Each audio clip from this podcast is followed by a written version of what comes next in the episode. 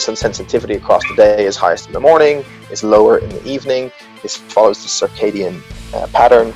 And so, if feeding can influence these circadian rhythms, then when we eat and how we distribute our calories across the day could theoretically uh, uh, cause us to be in either circadian alignment or circadian misalignment.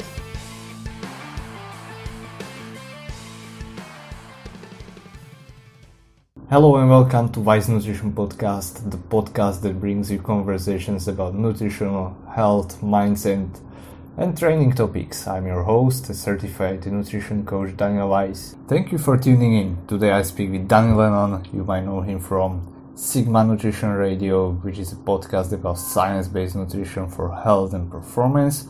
And I have been a long time listener of Danny's podcast myself, so it's very nice to speak with him on my podcast, it's always nice thing to have these kind of heroes appear and meet in person, or at least online.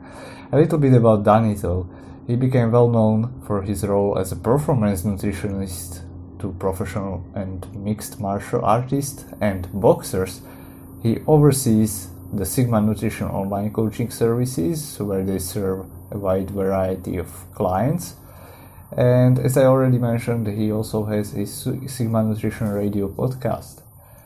In today's podcast, we speak about energy metabolism specifically for mixed sports such as soccer, martial arts, and OCR. The next big block is about one of our favorite topics, which is chrononutrition, and you will learn about when you eat might actually influence and how it influences your metabolic health and your health overall. We also answer a question from audience which was how to coach people who prefer specific dietary pattern such as keto, high carb, vegan, whatever, despite it might not be optimal for them from the coach's perspective. So how to coach these people. If you like the podcast and you haven't done so already, please consider leaving a rating and review online. And similarly, if you could share news about this podcast, I will be really glad and thankful. I mean, it would be great. And thank you for all of you who continue to do that.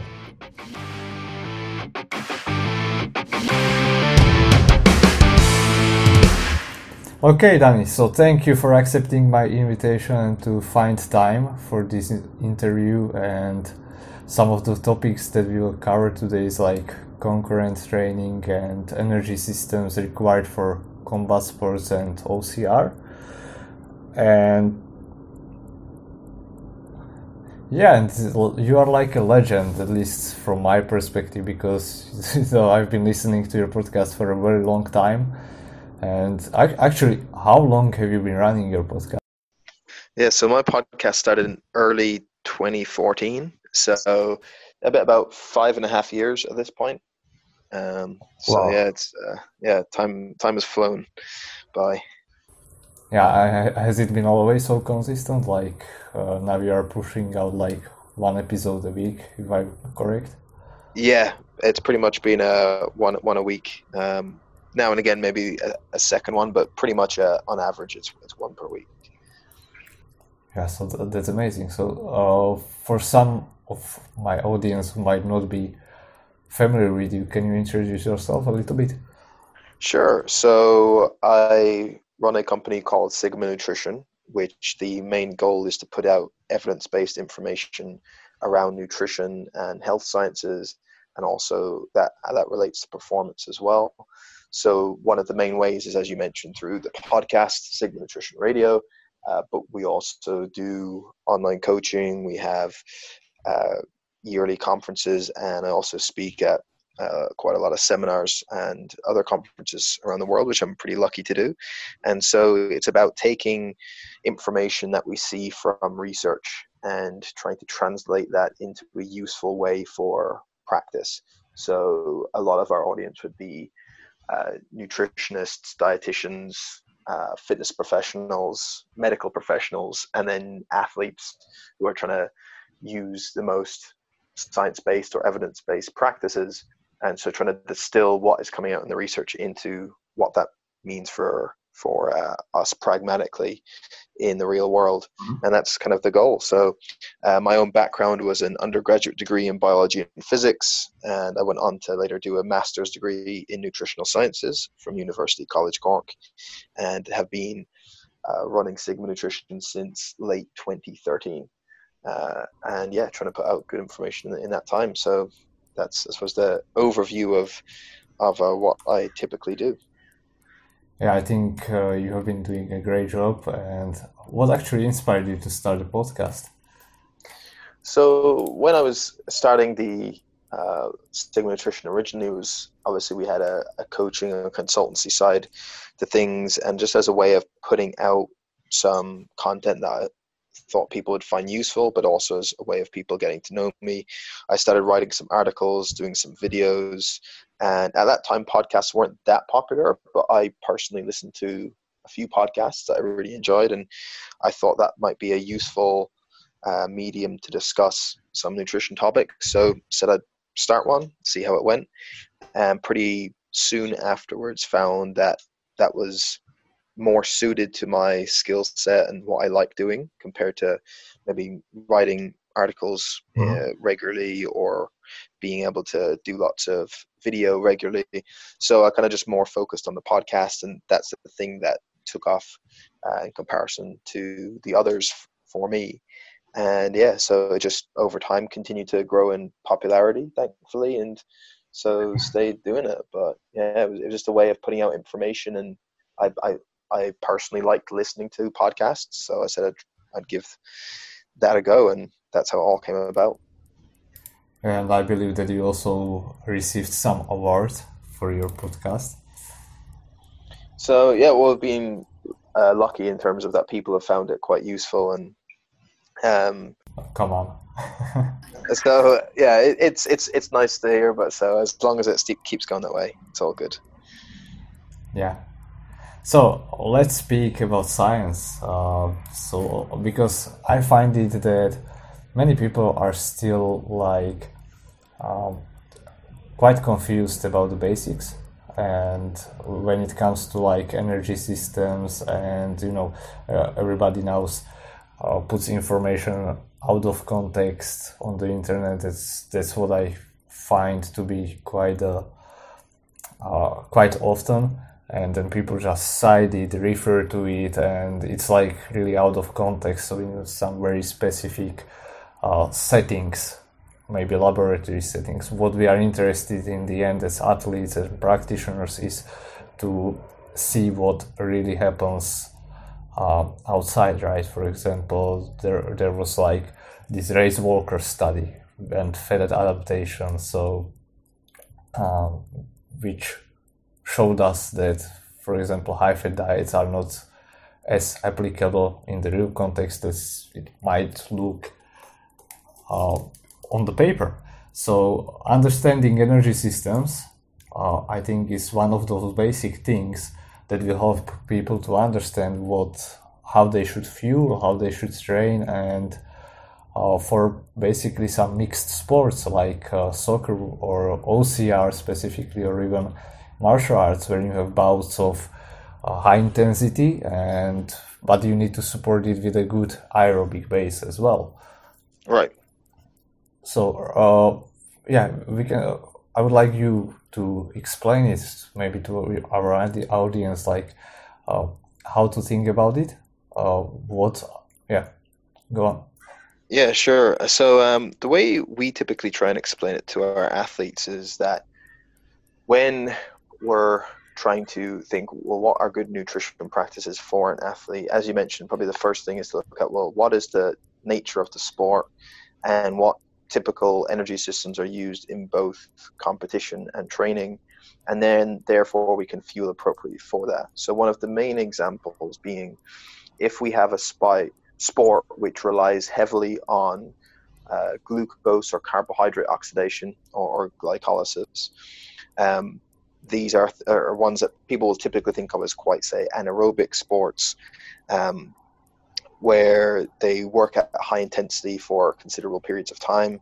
So, field sports like soccer are a good example of this. Also, we would work with a, quite a lot of uh, mixed martial artists, boxers, and other combat sport athletes. For sports like this, they have a high requirement on carbohydrate oxidation to produce ATP. So, in other words, to be able to produce energy. Uh, because if we rely solely on fat oxidation or just burning fat to create energy, which is what would happen if so we didn't have any carbohydrates available, then there's only so fast that we can generate energy at, at that rate. And so it is able to it will be able to limit performance for something that is quite what we call glycolytically demanding. So that requires that high amount of glucose use. So again, high intensity sports like some of those that we just mentioned would uh, necessitate the use of some carbohydrate, either that we've taken in in the diet in, leading up to the event, or carbohydrate that is stored in the muscle and liver in the form of glycogen. And so by breaking those down and burning up that carbohydrate, we can generate energy at a faster rate than if we were only relying on burning fat, for example.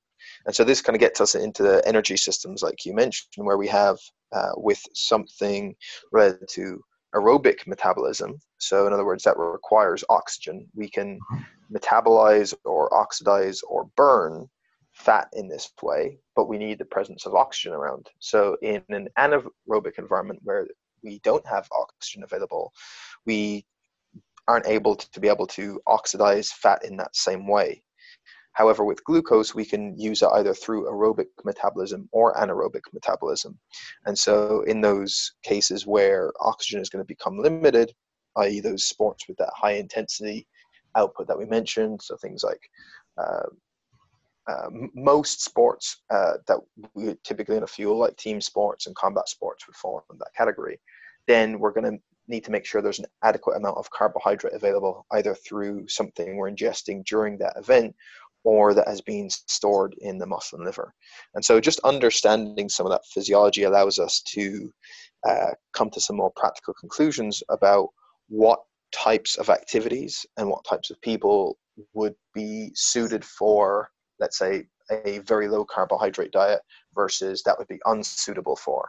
And so, in the vast majority of athletes, we could probably see that a, a very low carbohydrate or a ketogenic diet used chronically or all the time would probably lead to suboptimal performance compared to one that gives greater uh, mm. carbohydrate availability uh, just because of the energy systems used and the nature of those sports. Right.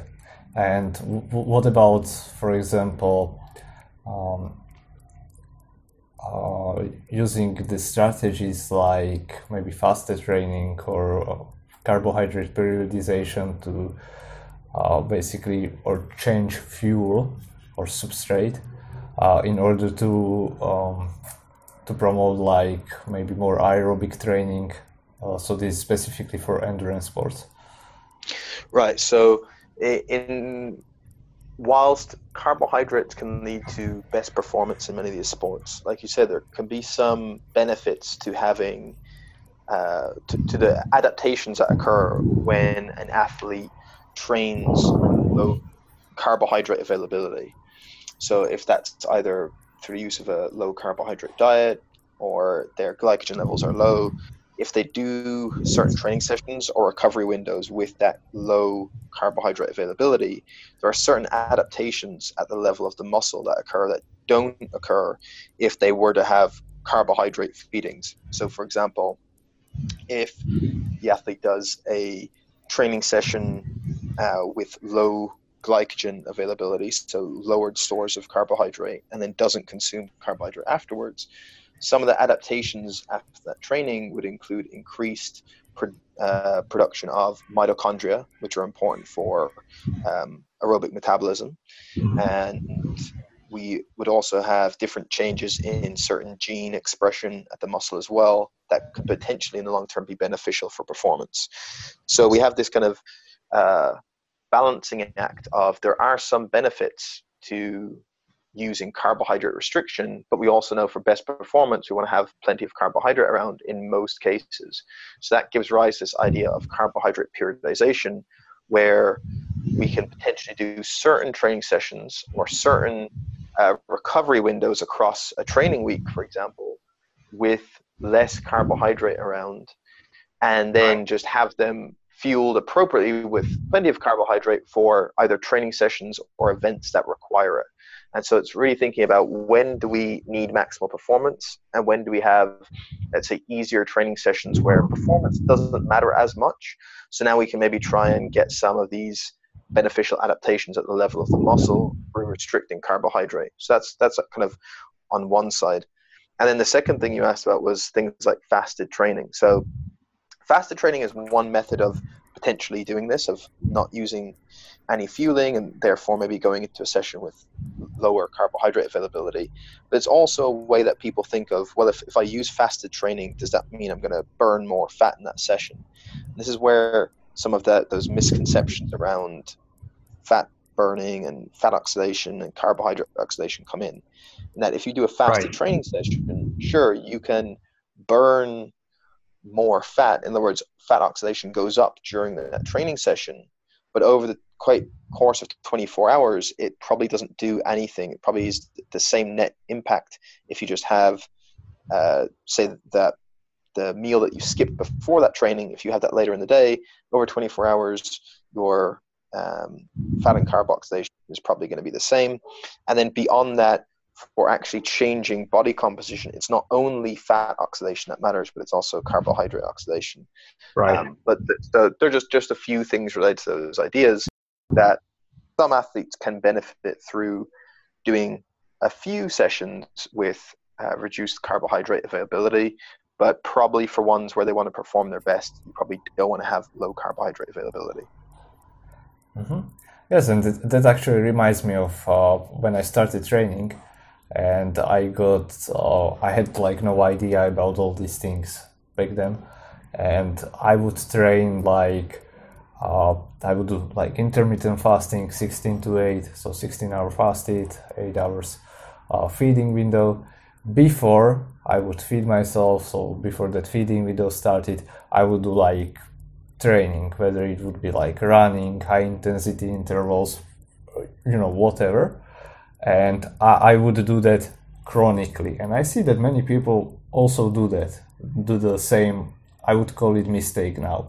So like you mentioned uh, there are certain sessions when you want to or when you could use uh, lower carbohydrate availability which doesn't necessarily mean that it has to be fasted um, and um, to use for some physiological adaptations, but you don't maybe want to use it chronically.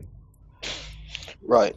And it's probably important to note that this is still uh, not completely ironed out in the research for mm-hmm. many different types of sports. And again, it's still quite a, I would, I would say, a theoretical paradigm with some studies looked at different forms of carbohydrate periodization um, and what we would refer to as train low or, or recover low strategies. And you see a kind of mix of impacts of probably um, the majority showing a kind of neutral impact, so not really that much more positive than a higher carb intake chronically. Uh, others that show slight benefits for performance, um, and none that show really any detriment. So it's still we're still trying to work out what is the exact magnitude of the mm-hmm. impact, mm-hmm. and then the problem is uh, if we're saying it may benefit performance because it causes these adaptations like increased mitochondrial biogenesis or in, uh, change in gene expression, they may take a very long time for actual real world performance to show up. And so it might not be able to be captured in a study. So it's still at the moment uh, the magnitude of the impact and if it is indeed superior to just chronically high carbohydrate feeding for certain athletes is still to be determined. And so, uh, to kind of err on the side of caution, if this seemed like something that was difficult for an athlete to implement, then you would probably say, well, we're, we're, we know we can get clear benefit to having um, a relatively high carbohydrate intake for these types of athletes just mm-hmm. across the board. So we can go with that.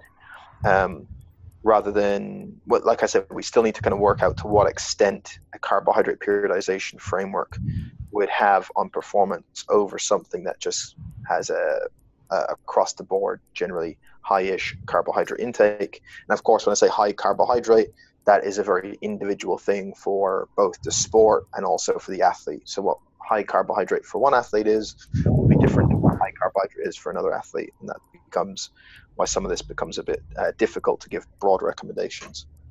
Uh-huh. Yeah, that sounds sensible. And this this was actually the question that I was thinking about. Like uh, as I started to understand it a little bit more uh, from the perspective that uh, we see that maybe maybe it is uh, like positive.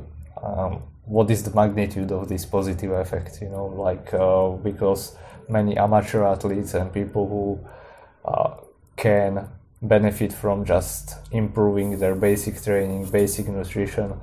Uh, we like to look at all these like specific stuff, carbohydrate cycling, and uh, these kind of things that don't have such a huge impact. I would say. Right, and I, I think in general, a lot of athletes might intuitively do some form of carbohydrate periodization, and why mm-hmm. not? It may not be directly the same protocols we'd advise for if they really wanted to use, say, a train low or a recover low strategy. A lot of athletes typically will end up consuming less carbohydrates on rest days and more carbohydrates on a day they do a lot of high intensity, uh, high volume training. And so there's probably some degree of periodization in their carbohydrate intake anyway, uh, and what this kind of uh, carb periodization framework that is being talked about now in sports nutrition more looks at is just thinking about from a, a meal to meal basis mm-hmm. what, what how much carbohydrate are we consuming and what is the relevance of that to your next training session for example or recovery from the same session you've just done and then uh, with the the low carbohydrate uh, or the carbohydrate restriction with training and meals, that would be again still a small amount across the week for most athletes. It might be a couple of times, a couple of meals, uh, or a couple of days across that week, as opposed to um, using it all the time. Um, so yeah.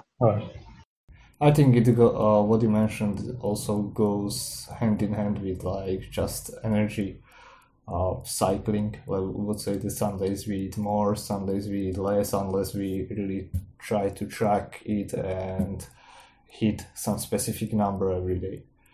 So this this could do also with carbohydrates. And um, now let's take an uh, let's take an athlete for an example that is like training for these uh, sports like soccer or well more specifically for OCR who needs to have a good endurance, which is the basis, but also needs to exert a lot of, let's say, anaerobic power, for maybe for the strong finish or maybe for uh, lifting, you know, like heavy weights for shorter period of time. So how would we? Uh, what what is the like best advice from the nutritional perspective you could give to such an athlete?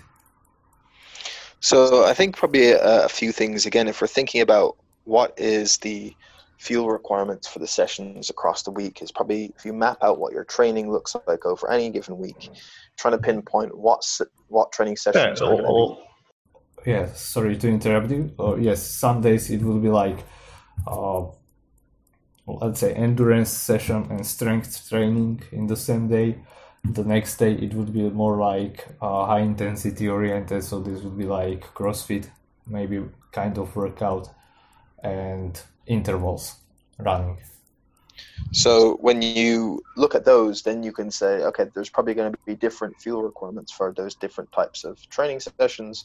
Some training days are going to be more difficult than others. Some will be either lighter training days or kind of recovery rest days. Um, some might be, like you say, some uh, slow, long endurance type stuff. Others will be more like CrossFit like in nature. And so those will probably have different demands on them. So the first thing is to look at what your training is across the week, pinpoint what are the most important training sessions, what ones are the most high intensity, what ones does performance matter the most in. And before those, they're going to be the ones that you're going to try and make sure you go into with high carbohydrate availability. Similarly, then, if you have a, a rest day or recovery day, then you may not need to fuel in the same way. So you can have reduced overall energy, reduced carbohydrate for those if you wish. probably what will stay most consistent is protein intake. So probably keeping a relatively high protein intake each day, and that distributed across probably at least three to four high protein meals across the day is probably going to benefit muscle recovery, um, muscle repair, um, and then the rest, the energy and carbohydrate, will depend on the athlete's overall training schedule. Um, so just kind of thinking about what are those priority sessions and do I have enough energy and carbohydrate consumed uh, in the day or hours leading up to that session for me to optimally uh, perform. And then what you do after that training session will depend on well, when is your following training session? How far away is it? Um, is it that evening? Is it not for another two days? Because those would necessitate that you fuel in a different way. If you have another training session in six hours' time, you will be more time pressed to get more calories and carbohydrates back in before that next session than if you're not training for another two days. Now you have a lot of time, so the immediate post workout mm-hmm. meal isn't as much of a concern of what you put in there. So all these factors will dictate what kind of each meal looks like. But some general rules of thumb would be to make sure you're eating enough calories overall to support the amount of work volume you're doing. Have a high protein intake distributed across the day, and then have a carbohydrate intake that allows you to have sufficient carbohydrate availability for the sessions where you want to perform your best. Yeah, and I, I'm sure that you also come across athletes also in your practice that maybe are training like um, six to even 14 times a week. And uh, yeah, their major problem can be just overall energy intake to basically improve performance or not to lose, uh, you know, fat mass or body weight in that that sense.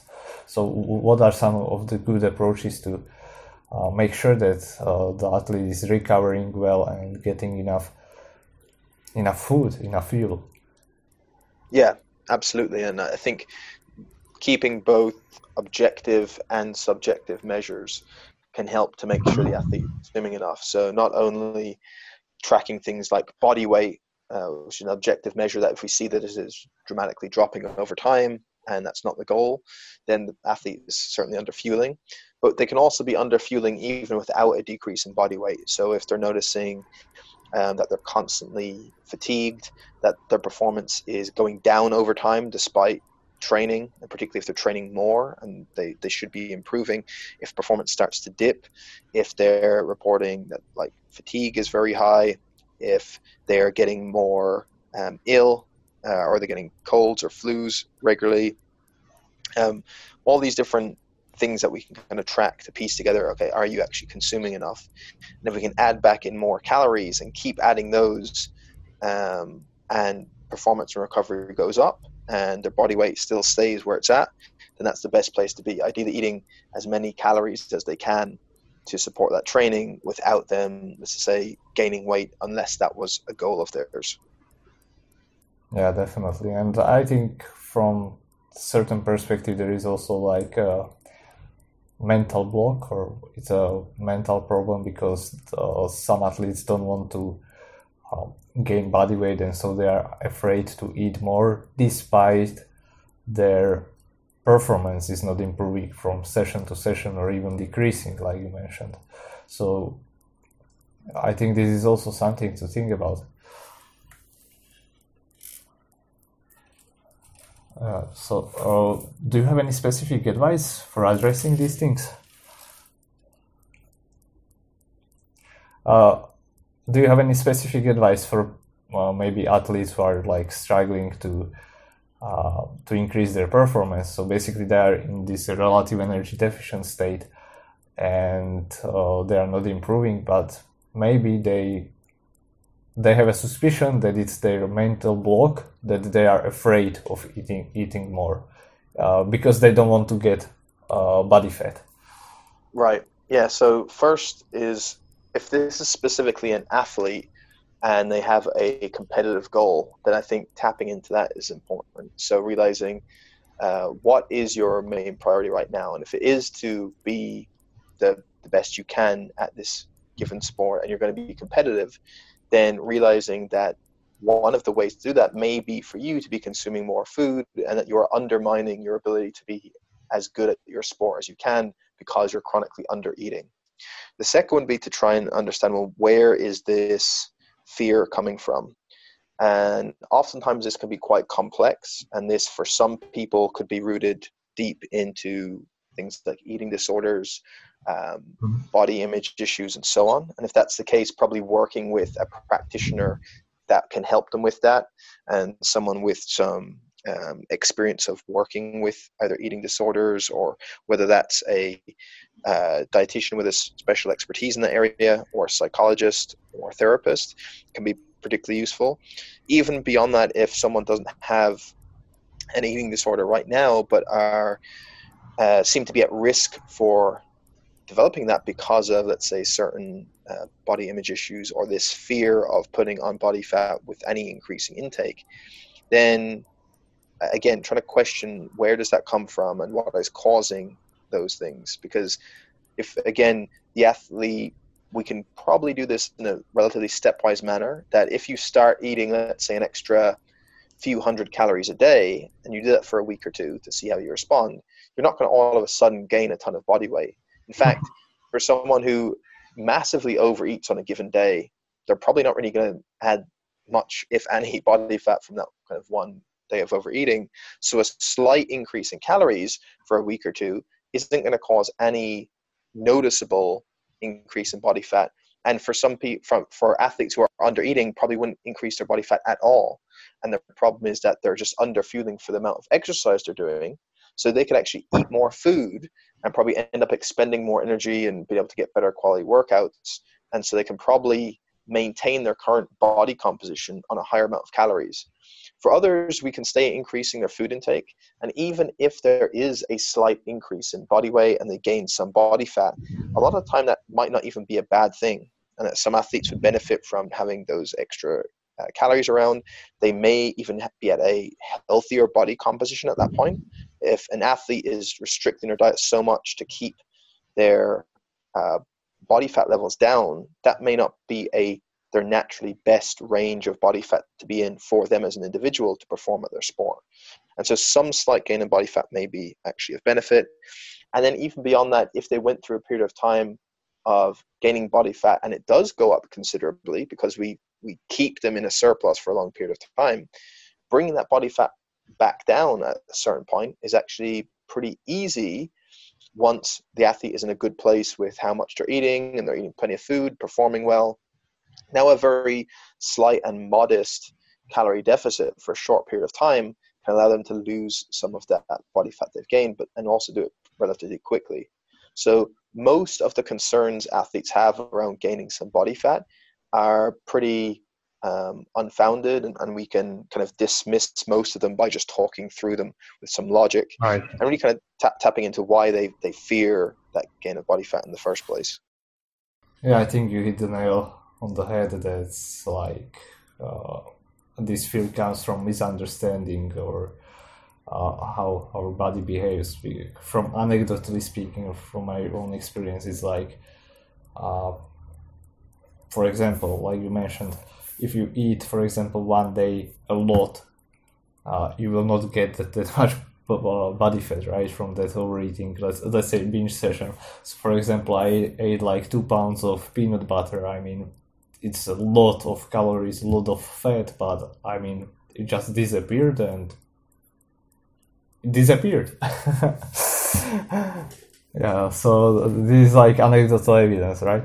Uh, but you also mentioned a very important topic, which is nowadays and this disordered eating. And as I was listening actually yesterday or the day before, the day before, uh, you had one of your recent podcast episodes about eating disorders or disordered eating. So, yeah, listeners should definitely listen to that. But just to wrap it up very shortly, I think what is important to say is that, uh, as I understood it, what can be an eating disorder for one person doesn't need to be an eating uh, disorder pattern for a different person. Right. So I think it's that certain behaviors, um, and this kind of ties into your last question, can uh, whether they are problematic or not depends on the context and why someone is doing that.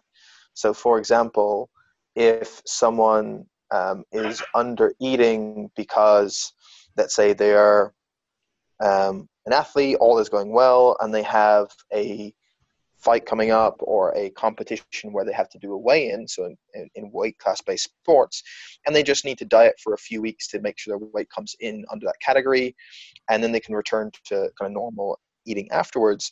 Then them under eating isn't the same problem as someone else having the same behavior of under eating, but mm-hmm. doing it out of a place of fear or that they uh, hate their body or they feel they need to lose weight in order to have self worth and all these other types of things. The behavior, i.e., dieting, is the same in both people, but the reason and the context around it is different. And that's what really determines if something is uh, a disordered eating pattern or not. And so, one of the big things as well, um, and again, this is kind of outside my, my own area of expertise, but with looking at disordered eating and eating disorders, it's not that it's a binary you have an eating disorder or you don't it's probably there's this long continuum or spectrum of uh, one end um, severe symptoms of an outright eating disorder all the way to very mild disordered eating behaviors and mm-hmm. most of us in different consequent uh, in different context may exhibit things that could be seen as disordered eating in some way um, so for example if we um, change our what we would normally want to consume or our type of eating when we're in public because we don't want someone to see us eating a certain way really again that's maybe viewed as not a good thing in some contexts. In others it might be fine but in in some cases it might not be a good thing. So it becomes a big issue and when we're talking about athletes um, we know that athletes, and specifically athletes in weight class based uh, sports, um, and then also sports that, that uh, benefit from having a low body weight, like endurance sports, like gymnastics, athletes in those areas have a higher risk of developing an eating disorder than, let's say, the, the person in the general population. And so it's something right. to be keep keep an eye of because it might start out for athletic reasons of oh, I'm trying to keep my uh, body weight down to be competitive in this certain sport. But over time, these can become truly disordered eating patterns. So just something to kind of be aware of. And if an athlete is experiencing some of these, to be able to talk to uh, someone to be able to get some help with them. Yeah, definitely. And everybody who's listening right now should also listen to your other podcast or to this episode to go uh, where you go deeper with your guests on that. So I will make sure to have it linked in the show notes. And besides that, we also started speaking more about, uh, let's say, health. Now I would say from the psychological or physiological perspective. So let's speak about this circadian rhythms and how it affects our health or even performance. Because this is something which has been uh, or which is pretty new in the research as i understand it and it's very exciting. Yeah so um, when we talk about circadian eating that was a, a kind of just a made up term I used for a recent lecture that I talked about, mm-hmm. which is really talking about this idea of chrononutrition, which is the term we'll see in the research. It's basically how meal timing and how we eat may impact our health via impacting our circadian rhythms. And so, circadian rhythms, for maybe those that have not come across them, are uh, rhythms of different biological processes that occur with around a 24 hour period and repeat over time. And we have many of these within uh, the body. So, for example, uh, melatonin is a hormone that will exhibit a certain rhythm that changes across the day and repeats it uh, each day. Same thing with uh, your rhythm of cortisol, with your rhythm of core body temperature, and many, many other things. And so they exhibit this rhythm um, across the, the day. And is around 24 hours, and we can fine tune it to a more precise 24 hours to match up with our uh, day, our 24 hour day, using cues in our environment like light, temperature, um, and so on. And now we're starting mm-hmm. to see that some of these circadian rhythms can be set or entrained by feeding, so when we consume nutrients. And so we have a main circadian clock that's located in the brain. This is called our master clock. But we also have these circadian clocks that are located in tissues all around the body. So these are called peripheral clocks. They're in every kind of tissue, like fat tissue, muscle tissue, uh, lung tissue, heart tissue, intestinal tissue, and so on. And as I said, we're starting to see now that feeding can entrain or set these circadian rhythms uh, in these different tissues. So, for example, in the pancreas, we know that insulin secretion has a circadian rhythm to it. Mm-hmm. So, um, feeding can entrain some of, uh, of these. Similarly, we know in like uh, muscle tissue, insulin sensitivity across the day is highest in the morning, is lower in the evening. This follows the circadian uh, pattern. And so, if feeding can influence these circadian rhythms, then when we eat and how we distribute our calories across the day could theoretically uh, uh, cause us to be in either circadian alignment or circadian misalignment. So, circadian alignment being that we have an alignment between that kind of central circadian clock and those peripheral clocks, um, or we can think of it as an alignment between these endogenous circadian rhythms and our, our behaviors that influence those. So, like when we sleep and when we wake, our exposure to light and dark, our exposure to feeding and fasting. And then circadian misalignment would be when those cycles get out of sync. So when we have a mismatch between, say, those central clock and the peripheral clocks, or when our behaviors yeah. are at different times to what endogenously our circadian rhythms should be. So, for example, circadian alignment, uh, a good example here would be people who do shift work and they're now awake during darkness so their active time and their rest time is now out of sync with exposure to light and dark when it should naturally occur. And so they are now awake and being active and eating during the biological night, and then they are sleeping during the bio- biological day, which is a mismatch from what we would want. Mm-hmm. So, um, with eating, then we're starting to see different pieces of research that have opened up some interesting questions. We still have a lot to answer, but it seems to suggest a couple of things. One, that it's probably not a good idea to eat at biological night. So this would be very late at night and particularly into the night. So how you metabolize a meal, let's say during the middle of the night at 3 a.m., like a shift worker might have to do, will be very different for that exact same meal if you were to eat it in the middle of the day. Mm-hmm. We all so we see eating at biological night is probably not so good for a metabolic health standpoint. Uh, we also see, because there's differences in, say, insulin sensitivity across the day, having a large amount of carbohydrates uh, late in the evening or uh, late at night would cause a different postprandial glucose response. So, how high and how sustained the glucose response to a meal is. So, your blood sugar going up and staying up.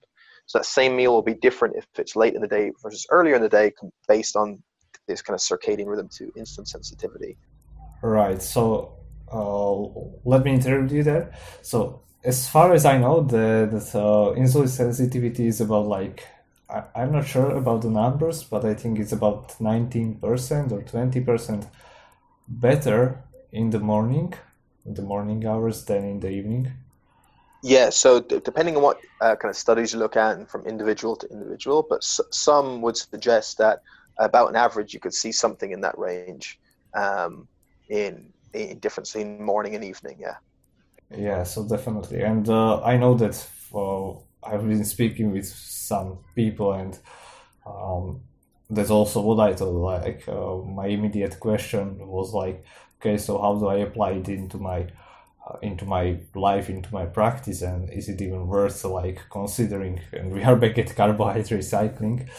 Uh, so um, I think, or w- what I came to the conclusion is that uh, even when we are speaking about this chrononutrition, then uh, what drives the insulin sensitivity the most is actually the physical uh, exercise, physical activity from that perspective, like uh, in context of muscles being sensitive to insulin.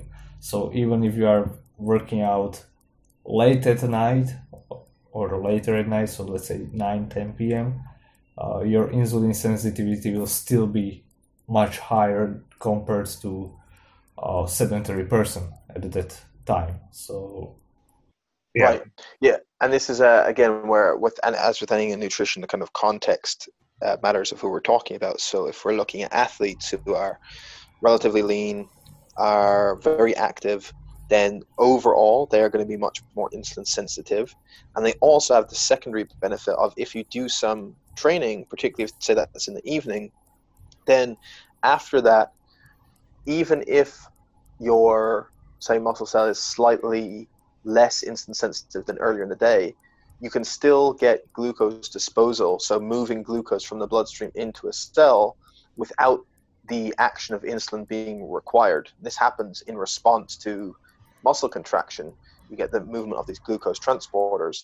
So, consuming carbohydrates, even in the evening or at night, if that's after training versus if you've just been sitting down all day, would be a very different context. Similarly, athletes are going to be more insulin sensitive than others. So we have to kind of weigh up again the context of who we're talking about and also consider again what is the goals of that person. So how much of a difference this makes for the health of a, an athlete versus someone just that uh, in the general population will be kind of a couple of different things. Um, so they, they would all have to be factored into what practically we might do with, with some of this information. Yeah, definitely. So basically, what happens if we are in this circadian misalignment, like from the perspective of health? Or what are the health effects? Of being in circadian misalignment? Right. So with circadian misalignment, we pretty much see that most uh, systems of the body probably get screwed in some way, or at least a, a high percentage. Similar in the way that we see when people are chronically sleep restricted, you see everything seems to get messed up. So the circadian misalignment, just a few examples that might be relevant. One is that I mentioned earlier things like cortisol has a particular rhythm. Um, where it's actually high or early in the morning. We see that in circadian misalignment, you would see the cortisol rhythm gets completely flipped around. So it's it's high at the times that it should be low, and it's low at the times it should be high. You see a decrease in the hormone leptin in circadian misalignment. And we know that when leptin decreases, that's essentially a signal to the body that there's low energy availability. So it'll get uh, you to seek out more food and to actually move around a bit less in response to lower leptin levels. Uh, we see worse uh, glycemic responses to meals in circadian misalignment. So when you have a meal that contains some carbohydrate, your blood sugar will have a greater glucose excursion in the couple of hours after consuming that meal. So glucose goes up higher, stays up higher for longer. And the same thing happens with insulin. So you basically have a worse glycemic response to your meals with circadian uh, misalignment here as well. Um, you see other things that potentially for changes in body composition, particularly for someone in the general population, it seems to potentially cause a change in energy expenditure across the day uh, that can happen. And there can also relate to other things like uh, gastric emptying. So the rate of gastric emptying of uh, would determine like how fast someone digests a meal, for example. So again, changes to uh, how they're metabolizing meals. So all these things happen when we have this circadian uh, misalignment. We can also get uh, symptoms that are similar to uh, or, or, that actually would be the same. Like one form of causing circadian misalignment would be jet lag, for example. So you cra- mm-hmm. travel across time zones, that causes this shift or the circadian circadian phase shift of the um, symptoms uh, associated with jet lag that you can get. We also have things now like social jet lag, which is this idea of if you're the typical, let's say, person who works uh, nine to five Monday to Friday. At the weekends, we typically see people stay in bed later in the, in the morning and they go to bed later at night. So if the shift in their sleep times, then when the following Monday rolls around, they now get back to getting up early. And uh, that again is the same as this kind of shift we would see across time zones. So these are forms of causing some circadian misalignment. Uh, and so some of those kind of jet lag like symptoms could be the result of b- becoming circadian misaligned. Right. So, uh, what can a general person who wants to be healthy, wants to be fit, and just lead a happy and good life take from that? What, what is the take home message for them?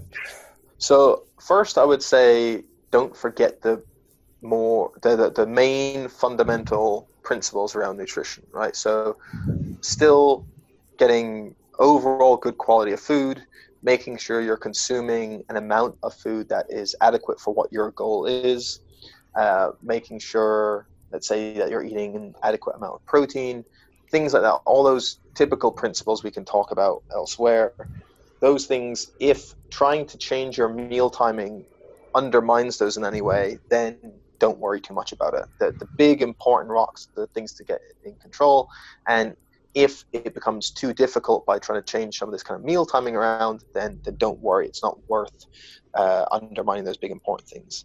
With that said, if you can implement it, there's probably a, uh, a small number of things I think might be worth at least trying that theoretically makes some sense. So one is, like I said, trying not to eat at biological night. And let's mm-hmm. say for most people, we can think of this as, let's say, within two hours of going to sleep um, and certainly, the later that is, probably stay away from meals and particularly big meals. So, having something light, let's say if it's just a high protein snack, is probably not going to be as problematic as a large meal uh, with lots of calories, carbohydrates, fats, mm-hmm. and so on. So, avoid eating at biological night. Second, probably, if possible, try and uh, bias more of your calories to earlier in the day. So it doesn't have to be super early, but ideally, it'd probably be a bit better not to have, let's say, very little food throughout the day and then just a huge meal, let's say, late in the evening. Right. So instead, can we get more of your overall daily calories up earlier in the day? Is probably a, a decent idea. Yeah, I heard. Sorry to interrupt you. I heard that uh, regarding this uh, getting majority of calories in the first half of the day. So that would be like by 2 p.m. as a general recommendation. So it, it's hard to know what the exact cutoff yeah. will be, and it'll probably differ from person to person. And I, I wouldn't get people to worry too much about it. I would think like, where's their normal meals? But if they're typically just having a lot of their calories very late in the day now, just pushing more of them to some point earlier, just to some earlier meals would probably be a step in the right direction. Um, so that'd be one way to go. And then finally, one that might be worth trialing for again, just the average person trying to be healthy, might be some degree of time restriction on their feeding window. Uh-huh. So eating all their meals within a certain window of time. Now, we don't know exactly what the the best time is or if one exists. Uh, a lot of studies have looked at, for example, at an eight hour feeding window, um, where you then, with the other 16 hours of the day, you're not eating. Um, it could, it might be that, it might be 10 hours, it could be 12 hours, but it, probably what would be a good idea is to have some window of time because we know that on average, a lot of people will eat for 15 plus hours of the day. So they'll consume something pretty soon after getting up and will stay be ingesting calories until uh, it's almost bedtime. And so this can be 15, 16 hours of the day that they're eating.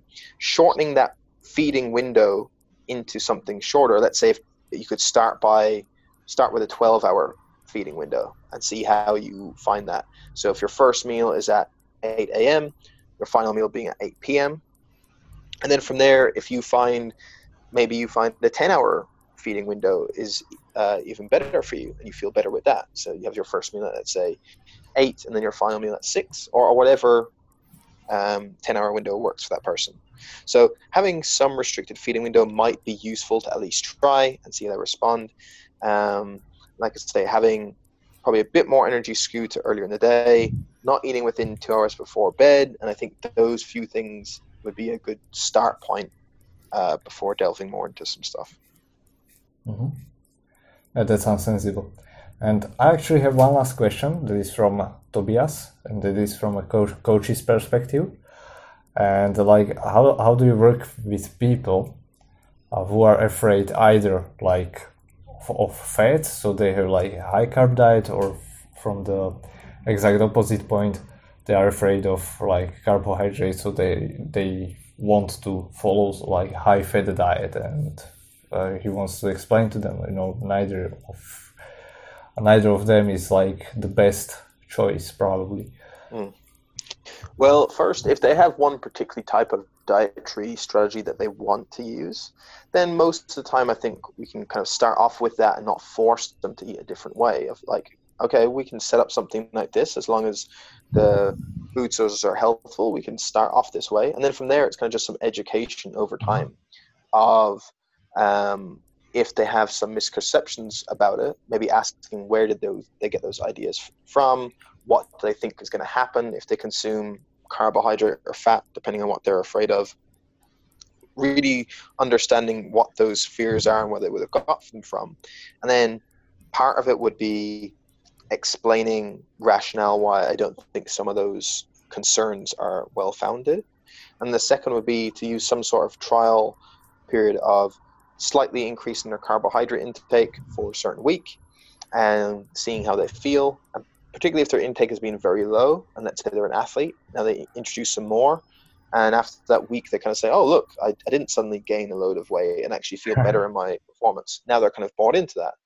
Similarly, you can do the same that someone who is afraid to consume any fats. You can kind of talk through the logic of uh, what they're suggesting, maybe point out some um, rationale for why that might not be the case, and then also see if they're open to maybe trialing uh, something for a period of time where we kind of increase their fat intake. But kind of working with the client to make those decisions as opposed to saying, um, don't be an idiot, you must do it this way. Uh, I think it's unlikely to be to lead to actual real behavior change. So right. I'd say coming at it from a place of understanding, trying to work with where they're currently at, and then over time just seeing if they're receptive to uh, talking through some of those ideas and being able to present them ideas why what they think might not, not necessarily be true. Yeah, and sometimes they even figure it, it by themselves over time. Right, exactly. Yeah. And that the, the coaching process should be you working together to try and achieve their goal, not that you are just dictating, yeah. go and do this, and that's what they must do. Okay, so Danny, thank you very much for your time. I really appreciate it. And uh, yeah, uh, so where can people find you? What, what's coming up next for you? Because you have also some events scheduled. So where can people hear you? Maybe also in person or meet you? Sure. So um, everything is over at sigmanutrition.com. Uh, so they should be able to find where to contact me more about uh, the company, uh, the different things we've got going on. If they like listening to podcasts, then just search for Sigma Nutrition Radio on any podcast app. And then uh, I'm should be able to be found on social media. So Instagram is just Danny Lennon underscore Sigma. Find me on Twitter, just Nutrition Danny. And then uh, easy, just pop my name into Facebook as well. Um, so any of those places, I'm happy to take questions, but everything else is kind of listed up on sigmanutrition.com. Okay, perfect, Danny. Thank you very much once again. You have a great day. Yes, same to you, man. Thank you for having me.